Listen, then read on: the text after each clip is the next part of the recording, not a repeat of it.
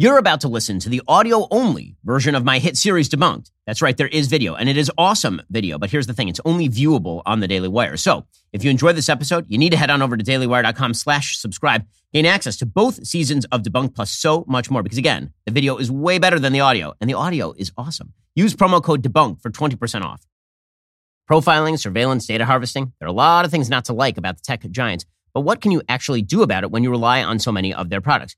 We don't all have $44 billion to go buying up social media platforms like Elon Musk. The good news is you don't need to be a billionaire to take a stand. For less than seven bucks per month, you can join me and fight back against big tech by using ExpressVPN. How do you think those big tech companies make all their cash anyway? Well, they track your searches, video history, everything you click on, and then they sell your personal data. ExpressVPN helps you anonymize much of your online presence by hiding your IP address, a unique identifier that every device has. It allows big tech to match your activity back to you. That's why I use ExpressVPN on all my devices to make it much more difficult for them to exploit my data for their own profits. The best part is how easy it is to use the ExpressVPN app. I tap one button on my phone or computer, it is turned on. That's all it takes to keep people out of my business. If you don't like big tech tracking you and selling your personal data for profit, it's time to fight back today. Visit expressvpn.com slash debunked right now. Get three months of ExpressVPN for free. That's expressvpn.com slash debunked, expressvpn.com slash debunked. Your gas price way too high. Thanks, Joe. Well, there's something you can do to bring that gas price down at least a little bit. You can download that free Upside app. My listeners are earning cash back for every gallon of gas every time they fill up. Just download the free Upside app in the App Store or Google Play right now. Use promo code Shapiro for 25 cents per gallon or more on your first fill up, cash back. Don't pay full price at the pump anymore. Get cash back using Upside. Download the app for free. Use promo code Shapiro for 25 cents per gallon or more on your very first tank. You can earn cash back at grocery stores, restaurants, and with takeout too. You can cash out anytime to your bank account, PayPal, or an e-gift card for Amazon and other brands. Just download that free Upside app, use promo code Shapiro, get 25 cents per gallon or more cash back on your very first tank. Use my promo code Shapiro right now. That is code Shapiro. Again, you're spending way too much on gas. Last time I went to the gas station it was upward of 100 bucks to fill the tank. You don't need that. Instead, you should lower the price if you can by using that free Upside app. Use promo code Shapiro, get 25 cents per gallon or more cash back on your very first tank. Cash out anytime to your bank account, PayPal, or an e-gift card for Amazon and other brands. Get that free Upside app today.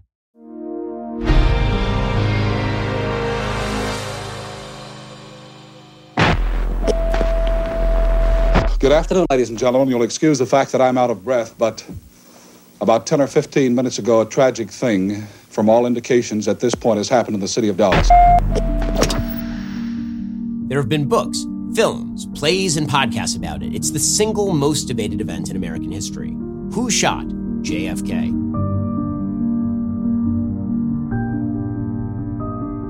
Everyone alive on November 22, 1963, remembers where they were when they heard that John F. Kennedy had been shot. From Dallas, Texas, the flash, apparently official, President Kennedy died at 1 p.m. Central Standard Time, 2 o'clock Eastern Standard Time, some 38 minutes ago. The 46 year old 35th President of the United States was just two years into his term when he visited Dallas, Texas, to attempt to mend relations between warring factions of the Texas Democratic Party. He was supposed to head from Dallas Love Field to Dallas Market Center for a political event in an open top limousine for a motorcade that would demonstrate his political support. The pathway through Dallas would lead through Dealey Plaza. The motorcade would include a white Ford carrying members of law enforcement, a 1961 Lincoln Continental convertible carrying driver agent Bill Greer, special agent in charge Roy Kellerman, Texas Governor John Connally, Connally's wife Nellie, President Kennedy, and Jackie. The third car contained a number of agents and aides. JFK's limo entered Dealey Plaza at 12:30 p.m. Central Standard Time. The car made the turn from Houston Street onto Elm, passing the Texas Book Depository. By calculations, it was moving just 11 miles an hour. At that point, three shots were fired from an open window on the sixth floor of the depository by Lee Harvey Oswald. The first shot missed entirely, bouncing off the pavement. The second shot entered JFK's upper back, bounced into his neck, then exited his throat just beneath the larynx.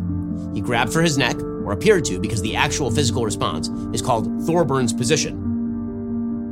Jackie reached around him. The same bullet then bounced forward and hit Governor Connally in the back. It blew away some of his right fifth rib and then exited his chest. The bullet then bounced into his arm and shattered his right radius bone, then bounced into his leg, where it embedded. The third shot from Oswald hit JFK in the back of the head and fragmented through his skull. Jackie began climbing onto the back of the car, perhaps to pick up a piece of JFK's skull. Governor Connally and his wife later reported Jackie saying, They have killed my husband. I have his brains in my hand. After the assassination, Oswald went missing at the depository. Police broadcast his description on the radio, and he was spotted by a police officer, J.D. Tippit, who called him over. The officer got out of his car, upon which Oswald shot the police officer four times, killing him. Oswald ducked into a theater without paying, and the theater's ticket clerk called the police.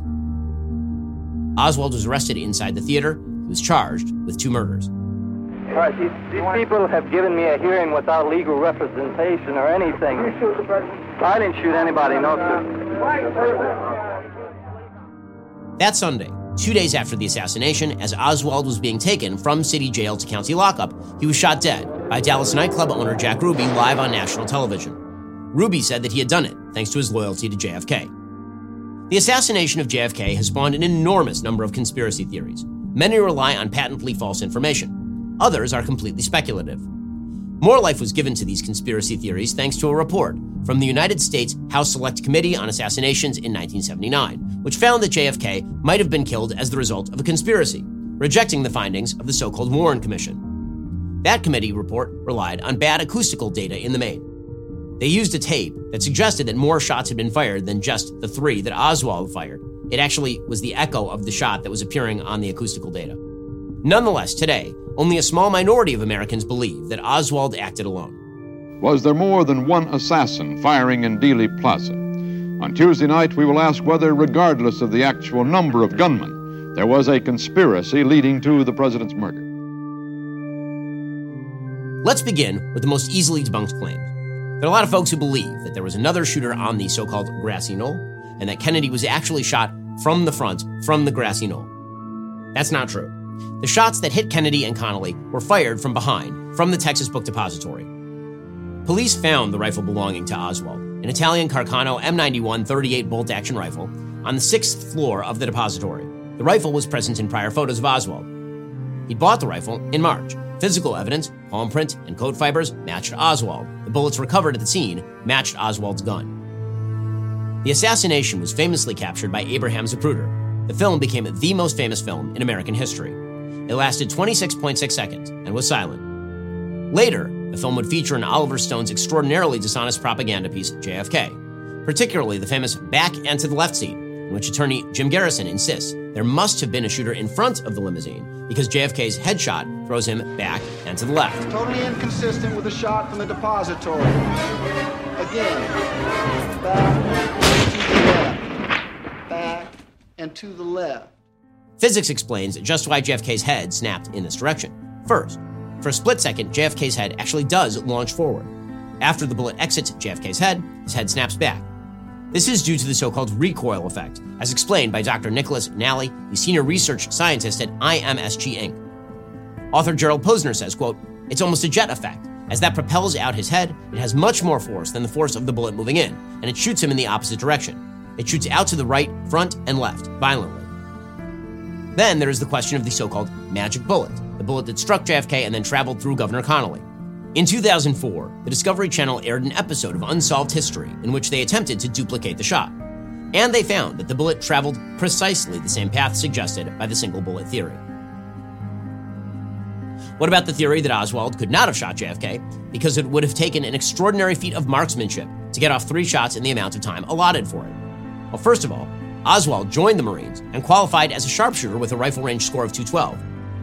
In 1959, when he was nearly done with the Marines, he still shot a 191 and qualified as a marksman.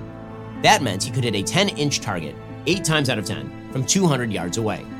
He was actually just 88 yards from JFK when he shot him. This was, to put it bluntly, a very, very easy kill shot for Lee Harvey Oswald. If you've ever been to Dealey Plaza and you've actually mapped out the distance, it looks like they are right next to each other.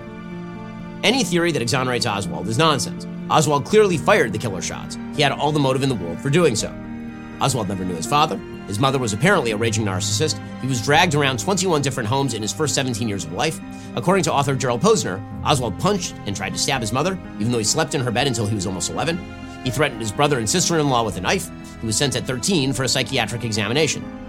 He became interested in Marxism as a teenager, joined the Marines at 17, and was court martialed and found guilty twice. He apparently had a breakdown while serving in the Marines, weeping and firing shots into the night while on guard duty. Oswald decided he would defect to the Soviet Union. He went to the country on a tourist visa. But it turns out he was even useless to the Soviets. He got married to a woman named Marina Prusakova in the Soviet Union, but he became disenchanted with the Soviet way of life. And so in 1962, he came back to the United States with his wife and daughter. He was a wife beater and a friendless loner. Upon returning to the United States, he then tried to assassinate a general named Edwin Walker. Well, the police from the city came in to investigate a rifle shot that was fired into the house, fired through the west window, and hit the sill and hit the wall across the room and went through the wall over the desk at which I was sitting. He created something called the Fair Play for Cuba Committee, which had only himself as a member, and talked openly about hijacking a plane and forcing it to land in Cuba. In September 1963, he traveled to Mexico City, tried to get a visa to enter Cuba, all while brandishing a revolver. He was too crazy even for the Cubans and the Soviets. They rejected his entry attempt. One officer in the Foreign Intelligence Division of the KGB, who interviewed Oswald, said, quote, We decided we could not take Oswald seriously. His nervousness, his rambling, and even nonsensical speech at times, his avoidance of answering specific questions, and the shifts from strong agitation to depression gave us reason to believe that his mental state was unstable, or that, at the very least, he suffered from a serious nervous disorder. Oswald went back to Texas, where a neighbor secured him a job at the Texas Book Depository. The rest was history. One of the going theories about the JFK assassination is that JFK was assassinated by the mafia, thanks to their anger at Bobby Kennedy for going after the mob after the mob worked so hard to get JFK elected in 1960. The connective thread here is the murder of Oswald by Jack Ruby, who did indeed have mob ties because he was the owner of a strip club. To a lot of people, the idea that Lee Harvey Oswald was then assassinated makes it look like there was some giant cover up. After all, that's a really weird thing. A man shoots the President of the United States, and a couple of days later, he himself is shot dead live on national television. Suspicious, for sure. It turns out that in life, most things that are suspicious, you can chalk them up to the fact that people are incompetent and stupid. And this was true of the people who were transferring Lee Harvey Oswald from city lockup to county lockup. Ruby was himself a somewhat deranged person. He wanted to be a hero, he was convinced he would be forestalling an anti Jewish backlash by killing Oswald, even though Oswald wasn't Jewish. He was distraught over JFK's killing. There was only one real conspiracy theory involved in the killing of JFK the conspiracy by those surrounding JFK to turn his death into more than an assassination at the hands of a deranged communist. No less a source than Jackie O said as much. She later lamented, quote, he didn't even have the satisfaction of being killed for civil rights. It had to be some silly little communist. The death of JFK served as the predicate for the entire rage of the 1960s. There was this myth that had been built up around JFK. His administration was Camelot. He was a brand new young president who was going to transition America into the future. And now everything had been ruined by a brutal, racist, horrible America that had to be overthrown in every aspect. The hope of the future had been shot dead, and the only way to remake America was to break all the things. It's quite clear at the time that the entire media was completely uninterested in the identity of Lee Harvey Oswald or in the ideology of Lee Harvey Oswald.